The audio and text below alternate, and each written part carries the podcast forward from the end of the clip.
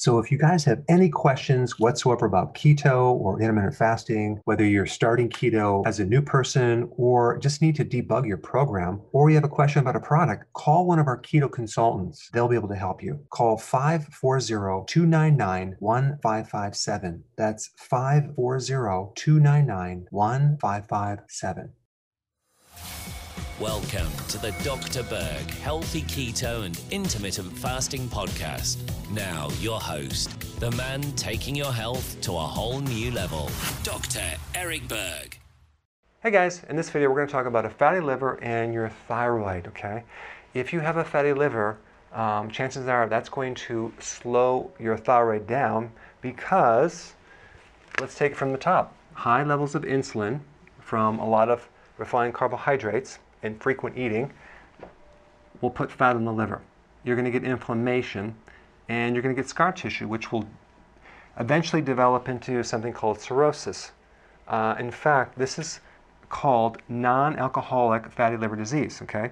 This can also come from being an alcoholic. So the damage from high insulin from a lot of the sugar is almost identical from the damage from alcohol, especially if you're consuming it from high fructose corn syrup, okay, because the fructose really will damage the liver faster than other sugars.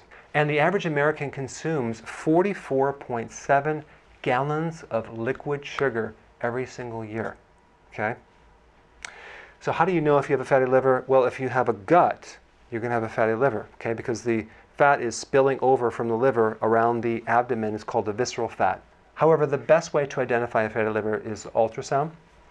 But what's going to happen if you have a fatty liver, the function of that liver is going to go down and the cholesterol is going to start building up too because you're going to get a decrease of production of bile. So when you have liver damage and not enough bile, uh, you can't effectively remove cholesterol too well. Okay, so that's one problem.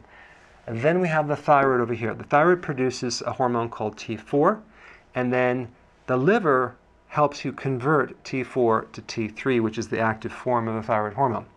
This is inactive, this is active. If the liver is damaged, you're not going to convert enough into T3 and you're going to have a condition known as hypothyroidism.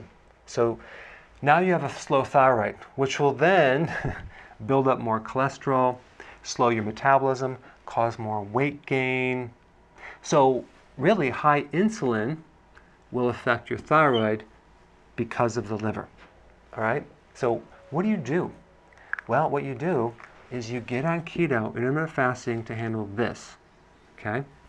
Increase a lot of cruciferous vegetables, increase vegetables in general to help heal the fatty liver. Over time, you can reverse this if it's not too far gone. The next thing I would recommend is choline. You can get it in a powdered form. Um, some people are mixing it with electrolyte powder to make it taste better, but choline is the B vitamin to help remove the fat off the liver um, pretty fast. I mean, you can do it within within months. So I would add that in there with really healthy uh, cruciferous vegetables and doing a version of keto I call healthy ketosis and of course intermittent fasting. That's how you're going to handle the fatty liver. That's how you're going to improve your thyroid. All right? Thanks for watching. Hey guys, so I'm doing a survey of a future video and I wanted to find out what your biggest body problem is. So that way the content is aligning with something that you are personally interested in. So please click the link down below, fill it out, and I will create the video. Thanks. Hey guys, I just want to let you know I have my new keto course just came out. It's a mini course. It covers all the basics and how to do it correctly. You can get through this in probably 20 minutes at the very most. So if you're interested, click the link below and get signed up now.